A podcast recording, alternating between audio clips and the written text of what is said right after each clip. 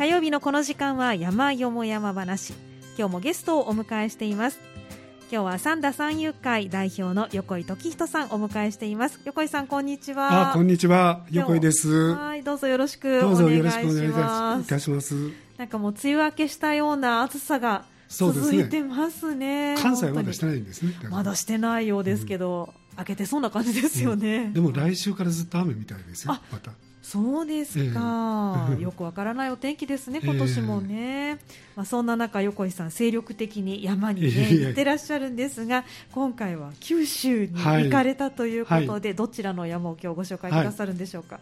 あの、はい。3月の終わりにはあはい。4月の初めですか、ええ。鹿児島の山に行って、はい。そのお話しさせていただきましたけども、ええええ。今回あの5月の終わりにですね、はい。今度は九州の大分県、大分県、ははいい、そちらの方に行ってきまして、はい、あのまあ、一番有名な由布岳と岳、はい、まあ、鶴見岳とはい、九十山の一つの山、はい、この3つのことに、えー考えてたんですけど、ええええ。はい。まあ、由布岳が一番有名だと思います。ね、そうですね、はい。九十の山々に今回は登ってこられたということなんですね、えー行かれたのが5月の末はい、ということですね。29日から、はい、29日から。3日間ですね。3日間、はい。2泊3日のご予定で行ってこられたということなんですね。はい。ということで、じゃあ、えー、と由布岳が最初、ええ本当は2日目の予定だったんですけども、ええ2日目が雨あ。だったということで、はい、もう鶴見岳、別府温泉の近く裏にある、はい。あの鶴見岳に登るのをやめて、あはい、でもうあの1日目に由布岳に登る、その日は晴れでしたからね。なるほど、はい、ということで変更しまして、1日目に由布岳に行ってきました。そうなんですね、はい。ではまず前半はその由布岳のお話を聞きたいと思いますが、まあ、はい由布岳、もちろん有名だと思うんですが、もう一度改めてあの、どんな場所にある山なのかっていうのを教えていただけたらと思うんですが、はい。はい、あの由布岳はですね、え別府のちょうど西側に鶴見岳っていう山がありまして、はい。その山のもう一つ西側はい。にあの由布岳という山があります。はい。でこの山はあの二百名山はい。日本の二百名山の中に入ってます。はい標高はですね、えーまあ東峰と西峰というはい。二つの相似法なんですけど、になってるんですね。はいはい。で西峰の方が高くてええ。西ヶ峰ですね。はい。あの1583.3メートルあります。はいで皆さんがよく登られる東峰の方は1580メーター。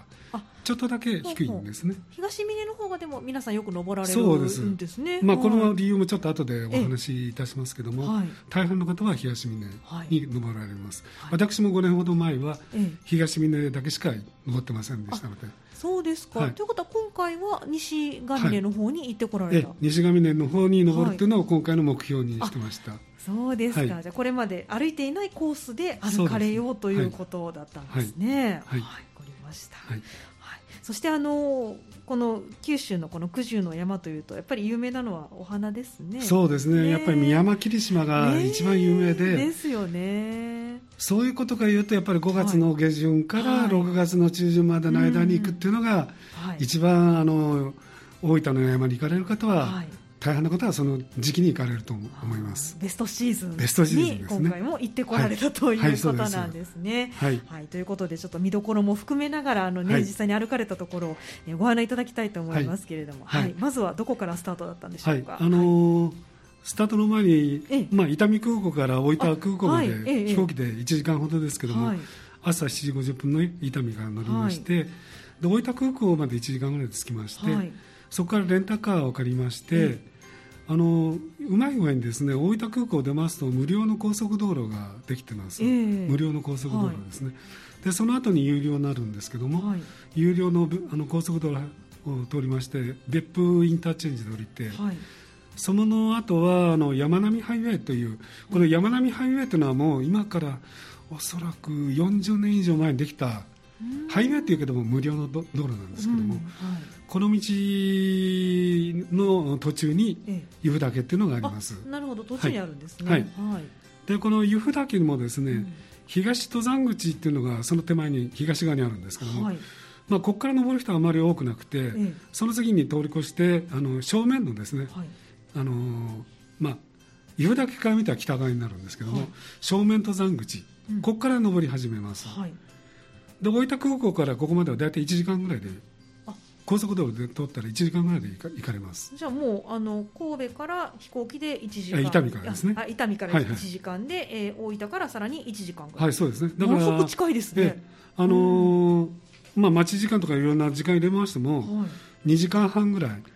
えーで、おあの大阪からもはうい。その正面登山口まで行かれると、えー。そんなところです早いですね、はい。ね三田から車で2時間半って言ったら、まあ、奈良までも行けないかなって感じですもんね。だから九州の山の方が近いかもね、しれないですね。なんかちょっと今、驚きました。はい。でその正面登山口の方からはい。今回はスタート、そうですね。ということですね。はい。ですから北側にあるところからもう南側にですね、はい。由布岳がドーンと見えます、おー素晴らしい。はい。総司法ですから2つこうあるんですけども、ええ。西峰と東峰が両、ドーンと正面に見えまして、はい。あそこに登るんだぞっていうのがすぐ分かります、うん。うんあいいですね。え。で最初登り始めはですね、はい。草原の中をこう緩やかな草原の中を登っていくんですね、はい。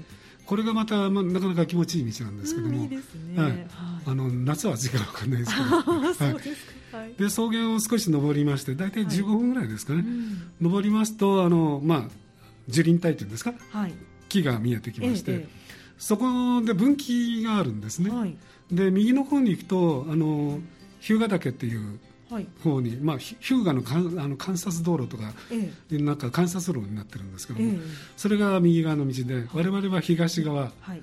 の方から登っていきます左側の方に行かれるという。はい。でその樹林の中をそうですね30分ぐらい、はい25分ぐらいかな、うん登りますとえ愛の越っていうえはい。愛の越っていうまあ漢字で書くとえ1合目2合目の号なんですけど、はいに野原の越えるって書くんですけど、うん愛の越っていうところにえはい。その樹林帯入りますとうん25分ぐらいで着きます、はい。でそこの標高が1025メートル、はい。まあ、ですからここから標高差でいうと560メーターぐらいですか、うんうん。はい。登らないといけないんですけども、えー距離にするとはい。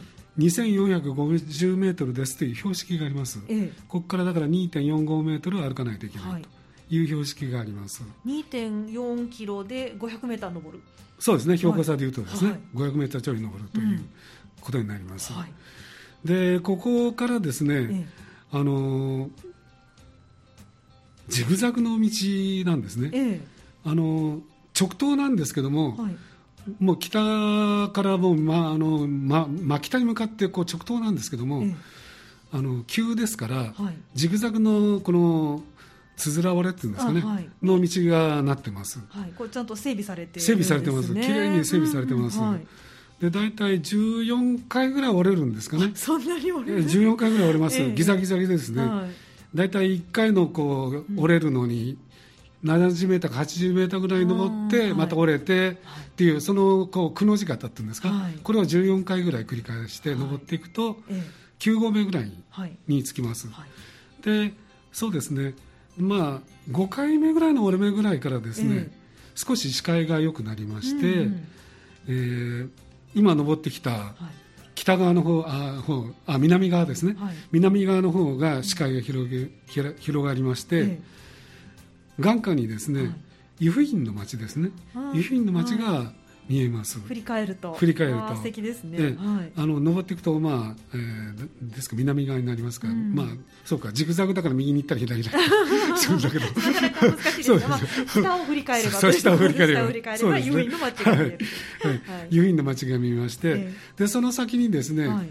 えーまあ、3日目に行く九十山の連山ですね。うん。これももう山並みがずっと連なってるのが見えます。素敵ですね。はい、とても広いですよね。広いです。とても綺麗な山でいいあの、うん。まあ、登山路ですね、はい。ですから直東なんだけども割と、まあ、そんな急でもなく登ってい,、あけます、そうなんですね。はい、ジグザグになってますから、はい。はい、で大体56回折れると、はい。宮山霧島。あピンクの綺麗な宮山霧島がだんだん出てきます、えはい。ちょうど咲いてたんですね。咲いてましたね。ちょうど咲いてましたですね。これもまた癒しになりますよね。そうですね。ああ綺麗だなって言ってピピンクの花で綺麗だなあったあったって言いながら登っていくんですね、はい。まあ、あのまだ一面ででざっと咲いてるわけではないんですけども、ええ。点々とこう咲いてると登っていく途中にですね。ワクワクしますね。そうですね。はい。はい。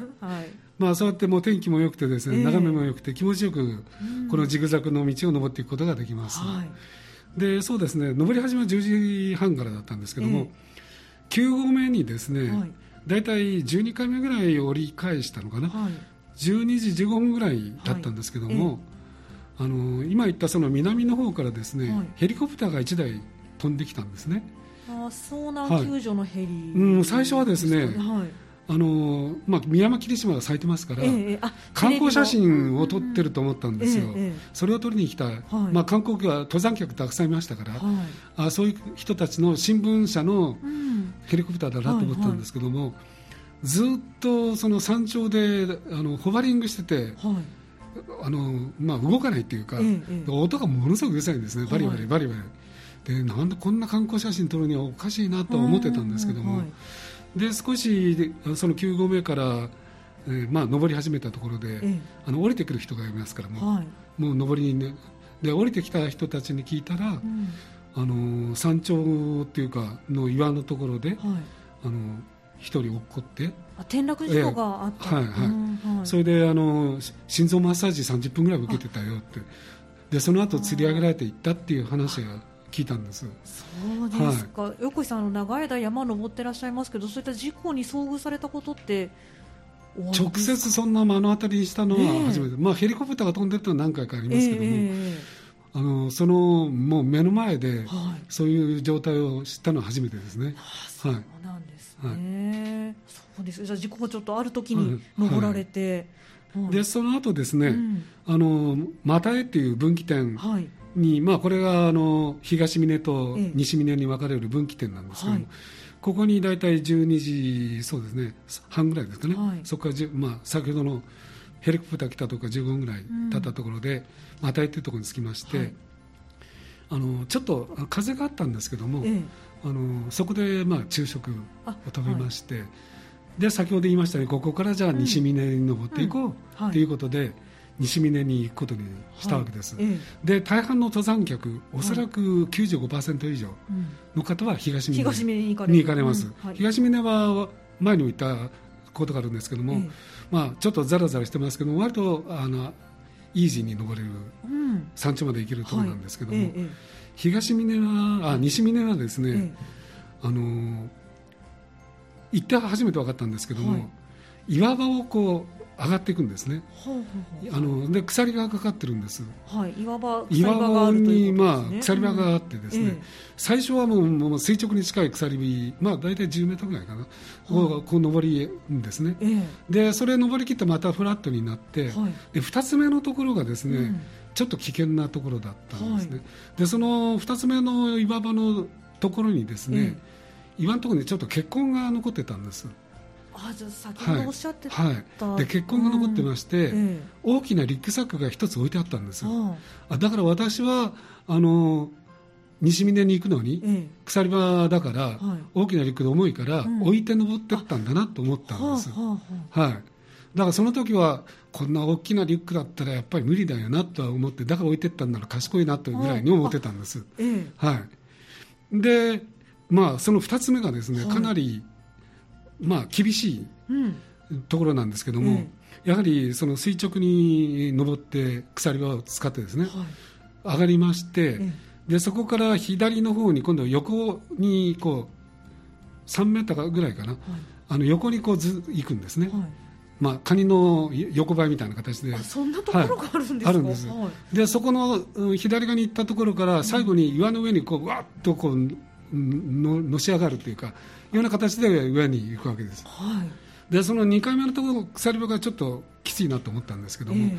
まあそこも通り込みをしまして、はい。で少し経ってもう1箇所鎖場があります、えで3つ目の鎖場があって、えはい。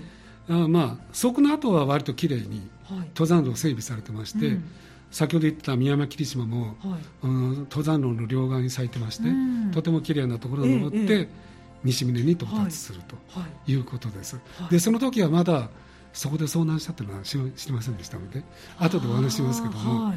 まあ、その2回2箇所目の鎖場のところで遭難してたんですね、滑落してたんです。でやっぱりそれだけ危険な場所だった、っていうことですか、で原因はですねうん。え先ほど言ったようにちょっと風が強かったんです。えはい。で垂直の鎖場ですから、うん。多分で大きなリュックを背負って登ったんだと思います、はい。あの山岳後で知ったんですけども、はい山岳ガイドあの前と後ろについて、うん。真ん中にあの、まあ、登山客7名を連れて引率して登ってたと、うん。でおそらくですねその登山客の重いものを、はい。その大きなリュックに入れたったんだと思います。そのリュックを背負いながら多分登ったんだと思います。なるほど。で風が吹きてはい。多分振られちゃったんだと思うんですよ荷物が重いので。重くて。うん。で制御ができなくなって、はい。多分それで滑落したんだと思います。おそらくですね。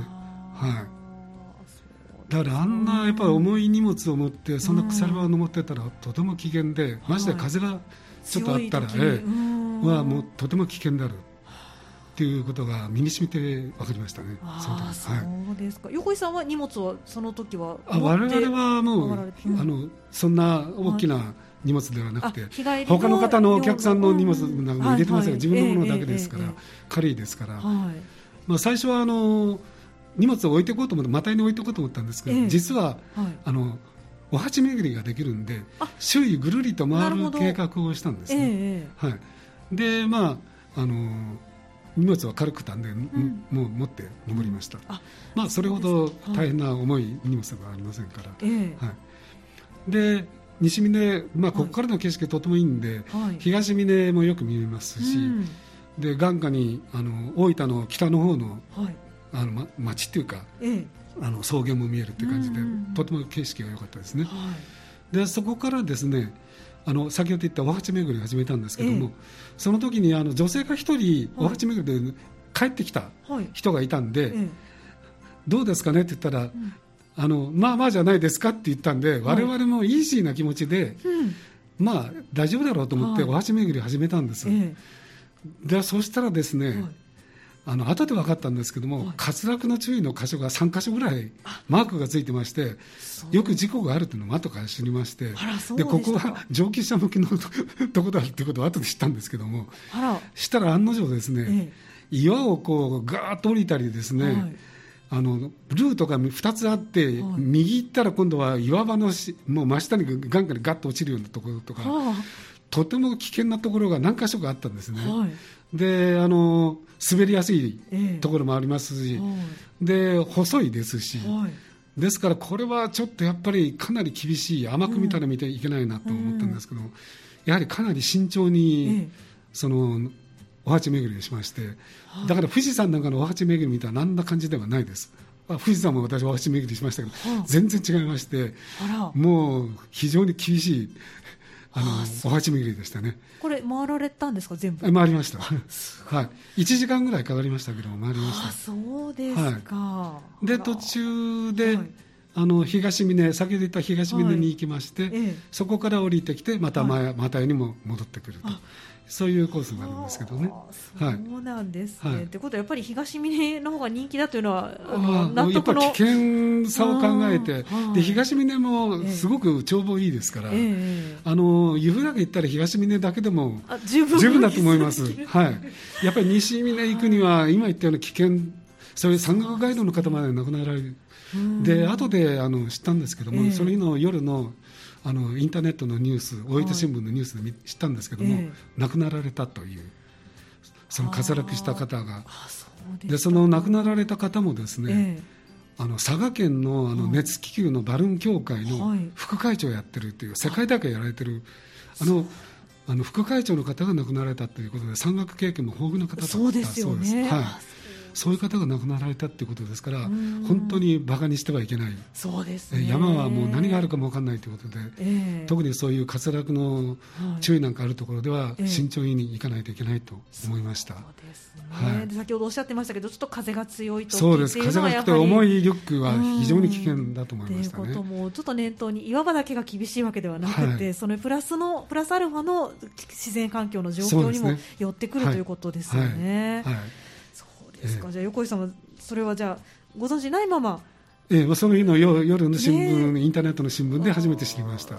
ちょっとショックだったですね。いやそうだと思います、そうですか、でもまああのご無事にね、ええ。あのご帰還で何より そうですね。本当にね。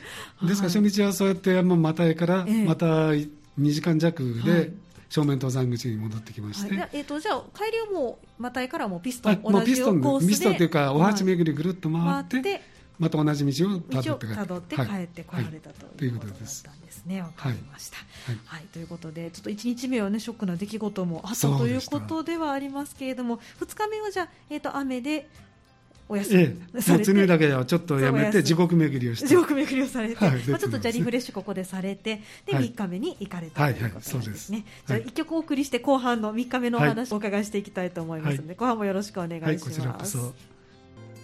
今日の山よも山話は三田三遊会代表の横井時人さんをお迎えしまして九州九十の山々をご紹介いただいています。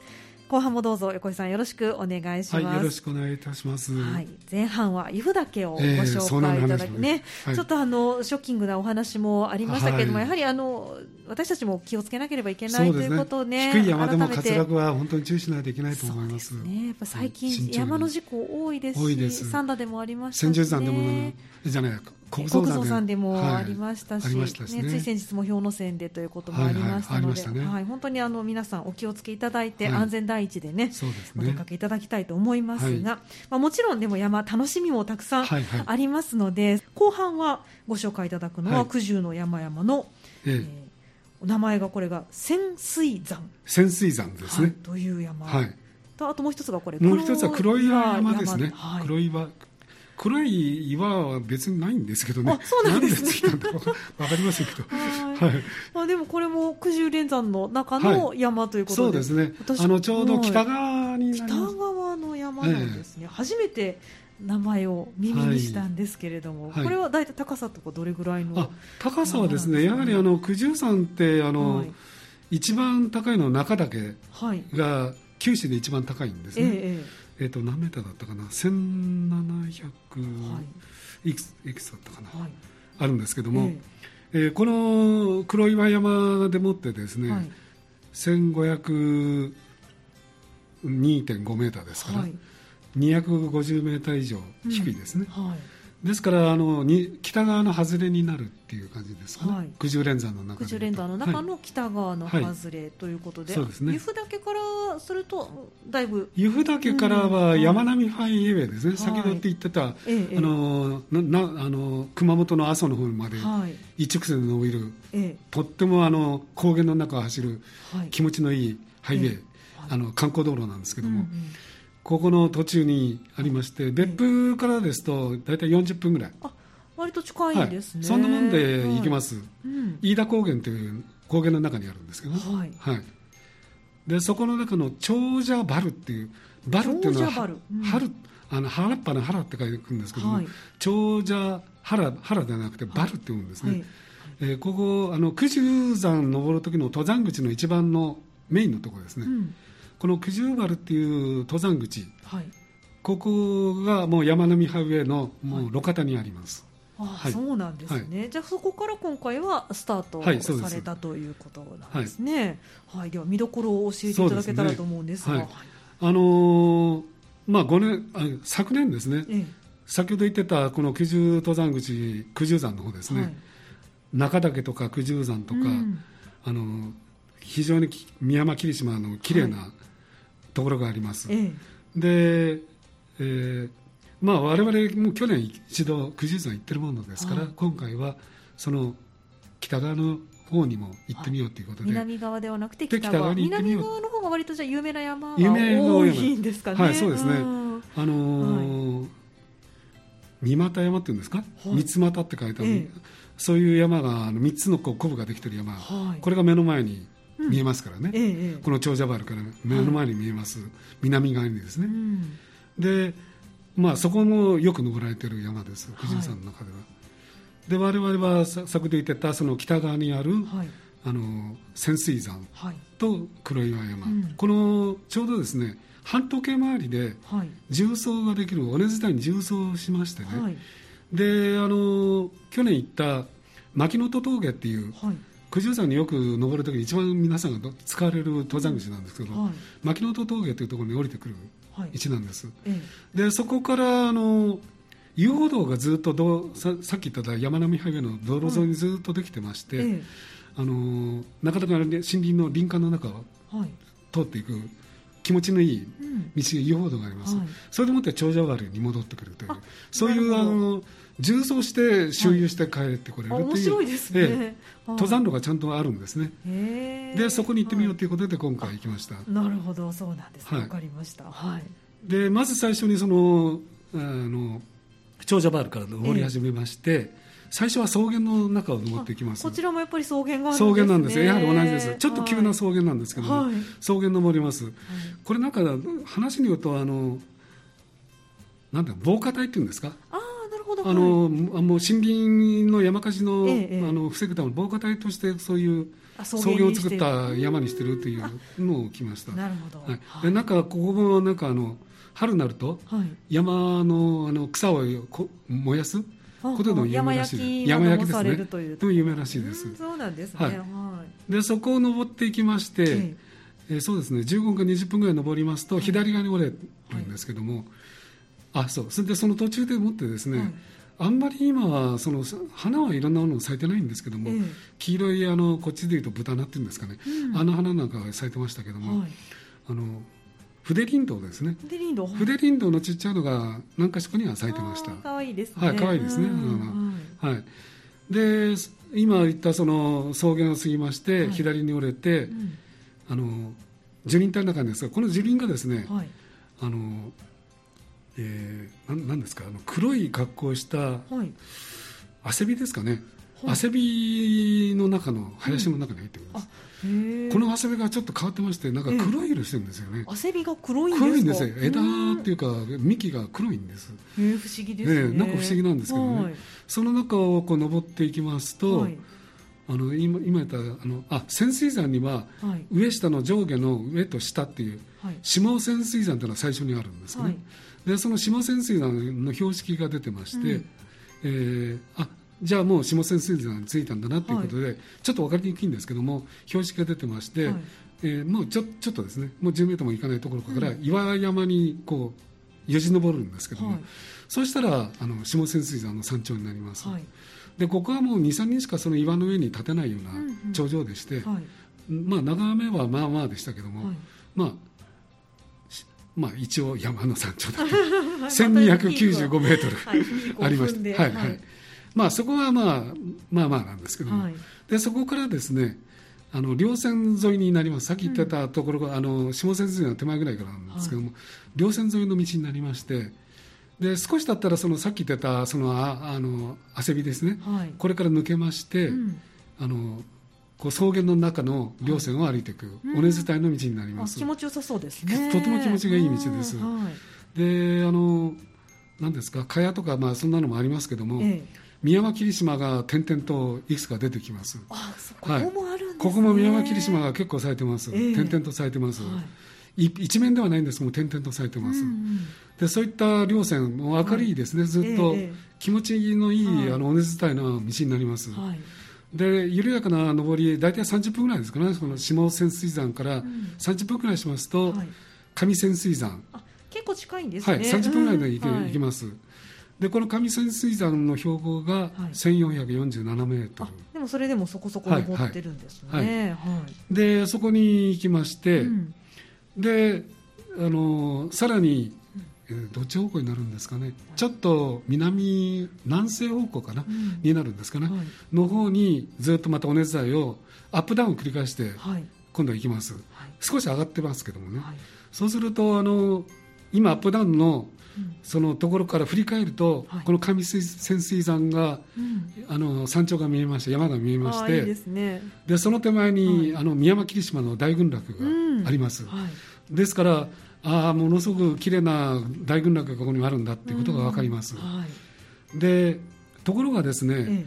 何箇所かはその全然宮間霧島が咲いてないところもあるんです、あえっと葉っぱはあるけれども葉っぱはあるけれども花が咲いてないところも。何箇所かあります、えええであの登山客すれ違う登山客に聞いたところでは、今年はあの虫害虫害というのは虫の害ですね。えはい。虫の害あの蛾の幼虫ですね、ええ。これがみんなあの葉っぱの芯のあ花の芯ですね。花の新芽をみんな食べ食べちゃってええあらら。茶色くななっちゃってるんです、じゃあ花が咲かない。咲かないんです。はい、そういったところが何箇所かありました。あそうで伊布だけでもあったんですか、伊布だけはな言うかだけではなかっったたですね。ですから九十山の方で、はい。要所要所がそういうことで中外にあってるそうだったんですね、去年はそんなことなかったんですけどね、あそうですか、はい、今年はその中外があって、うん。まあ、おそらく半分ぐらいダメだったんじゃないですかね。あじゃあ本来だったらもっとたくさん、はい。あったと思います。見られたかもしれないんですね、ただ、まあ、そう言いながらも、うん。結構大群落ありますんで、うん。ええええ。なかなか綺麗な景色でした。はいいいですね、はい。でそうですね、えーまた先ほど言った上千水山からはい。アップダウン繰り返して50分ぐらいで、ええ。あの黒岩山の山頂、黒岩はたなかったと思う。なかった。と思うと思いますけど。ちょっと岩はありますけどね、ええええ。岩のてっぺん乗りますと、はい。先ほど言ってたその南側にはい。九十連山、有名な中岳とか、はい。みあの三股山とかその、い。たくさんの九十の山がガーッと見えます、はい。ですからあのお山の大将になれますねそこ来ると。いいですね。はい。見渡す限りは。い、見渡す限りずっと見えます、はい。ですからこの黒岩山もなかなかいい山だと思います、そうなんですね、ですから九十山にええ。あのもちろん最初は中岳とか九十山の方行かれると思いますけども、はい。余力っていうか余ってる日があれば、うん。ええ。ぜひこの北側の方の黒岩山、うん。ここはですね先ほど言ってた牧野戸峠というところから先ほどはい。たくさんの方が登られるって話をしええましたけども、ここから4 5 0分で登れます。あ峠から。ね、はい。うん。我々はこの黒岩山からの下りははい。30分ぐらいでもう牧野戸峠に下ってこれましたから、はいこの下りも気持ちいいんですけどね。ずっと見ながら降りてきますからね。ああいいですね、ええこの九十山見て、うん。下に牧野戸峠がある、はい。あのお店もありますからね、あそこうんに。その見ながら降りてくるわけはい、です、気持ちいい。気持ちいいねです、はい。はい。でその牧野戸峠に30分ぐらいで降りてきまして、はいそこから 東の方にあのあ我々がのあの登山口に使った長者原ですね、はい。ここまで遊歩道はい。あの森林の中の遊歩道ですね、これもちょうど牧野戸峠から来ると下り道になります。はい。上りでなくて緩やかな下りながら歩いていくんで、はいあの全然疲れないんですね、うん。1時間ちょっとかかりましたけども、あ一時間ちょっとかかるんですね、ただ気持ちちいいです、うん。あのバスも何いくなんか何回か出てるんですけども、はい。もう言うほど1時間ぐらい下りですから、うん。のびりのびり歩きながら、はい。それこそクールダウンあ山のクールダウンで行くのにちょうどいいと思います、はい。であの長者原の方にはい。戻ってくると。大体所要時間はですね、はいまあ我々ちょっとのんびりのんびりもう最終日だったんで、はい。もう飛行機の時間もあったんで、ええ。のんびりしましたけど大体5時間ぐらい。5時間ぐらい。あはいいいですね。周遊してゆっくり。5時間ぐらいで行け,、うん。行けます、ですからもうとってもあのおすすめのですね、はい。周遊コースだと思います。はい。これ横井さんこれで全てこの九十の山はこれで歩かれいやたこと全てではないんですけど。あ違いますか？はい。はい。あの実は去年ですね、え。あのまあ、先ほど言ってたあの中岳とか九十山とか、牧野戸峠から登ってきたんですけども、はい。これはまた宮山霧島去年は中外もなかったんです。ものすごく綺麗だったんですけども、ええ。私がその九十の連山に行ってどこに一番行ったらいいかというおすすめはですね、ええあの平地岳。平時だけ平地岳という人も言うんですけども、はい。平の清盛の平っていう字、はい。平野の平ですね、うん。それに字はあの平政治の字治める収めるというという字。はい。で岳ですね、うん。平地岳うん。1642.8メートルなんですけども、ここの平地岳はうん。あの山一面があのこの宮山霧島の山です。あ山全部です。山一面。山全部？一面です。全部？はい、はい。でこの山はですね、はい。あの男池っていうはい。あの池があるんですね、ええ。あの湧き水が出てるきれいな水が出てる男池っていうところがありまして、そこの近くが登山口になります。車で行けます、そこまで。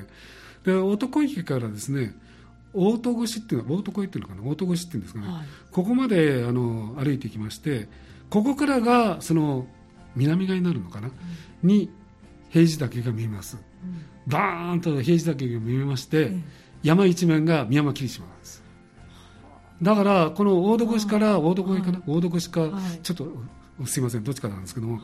ここからあのそうですね。40分ぐらいうん。宮山霧島の中を歩いていく。くぐりながら歩いていくというかずっと山頂まで宮山霧島の中を歩いていくんです。へで山頂に着いてちょっと西側の方に降りていくところがあるんですけど、そうすると今度はそのさっき言った中川岳とかああいった山がずっと一面見えるんですね、はいでこれがまたもうあの霧島の中の大群落の中から見れるんで、もうなんかあの本当にお山の大将でありながら花畑の中の本当に贅沢なことが過ごせます。ああそうですか、ですから九十山に行かれましたら、はい。もちろん、あの百名山のはい。中岳九十山に行かれるのも一つなんですけども、はい。この平治岳はい。ここをあの私は一番お勧めいたします。はい特にこの宮間霧島の時期5月の下旬から6月の上旬にかけて行かれるのであれば、はい。平時岳が平一番治岳が一番いいおすすめ。今回たくさんね昨年に続いて歩かれた結果横井さんのベストワンがこれだということで、はい、そうです。ぜひ皆さんも来年のお出かけに、ねそうですね。取り入れていただけたらと思います。はい、はい、今日の山よも山話は三田三遊会代表の横井時人さんに九十の山ということで由布岳潜水山黒岩山ご紹介いただきました。横井さんどうもありがとうございました。どうもありがとうございました。以上山よも山話のコーナーでした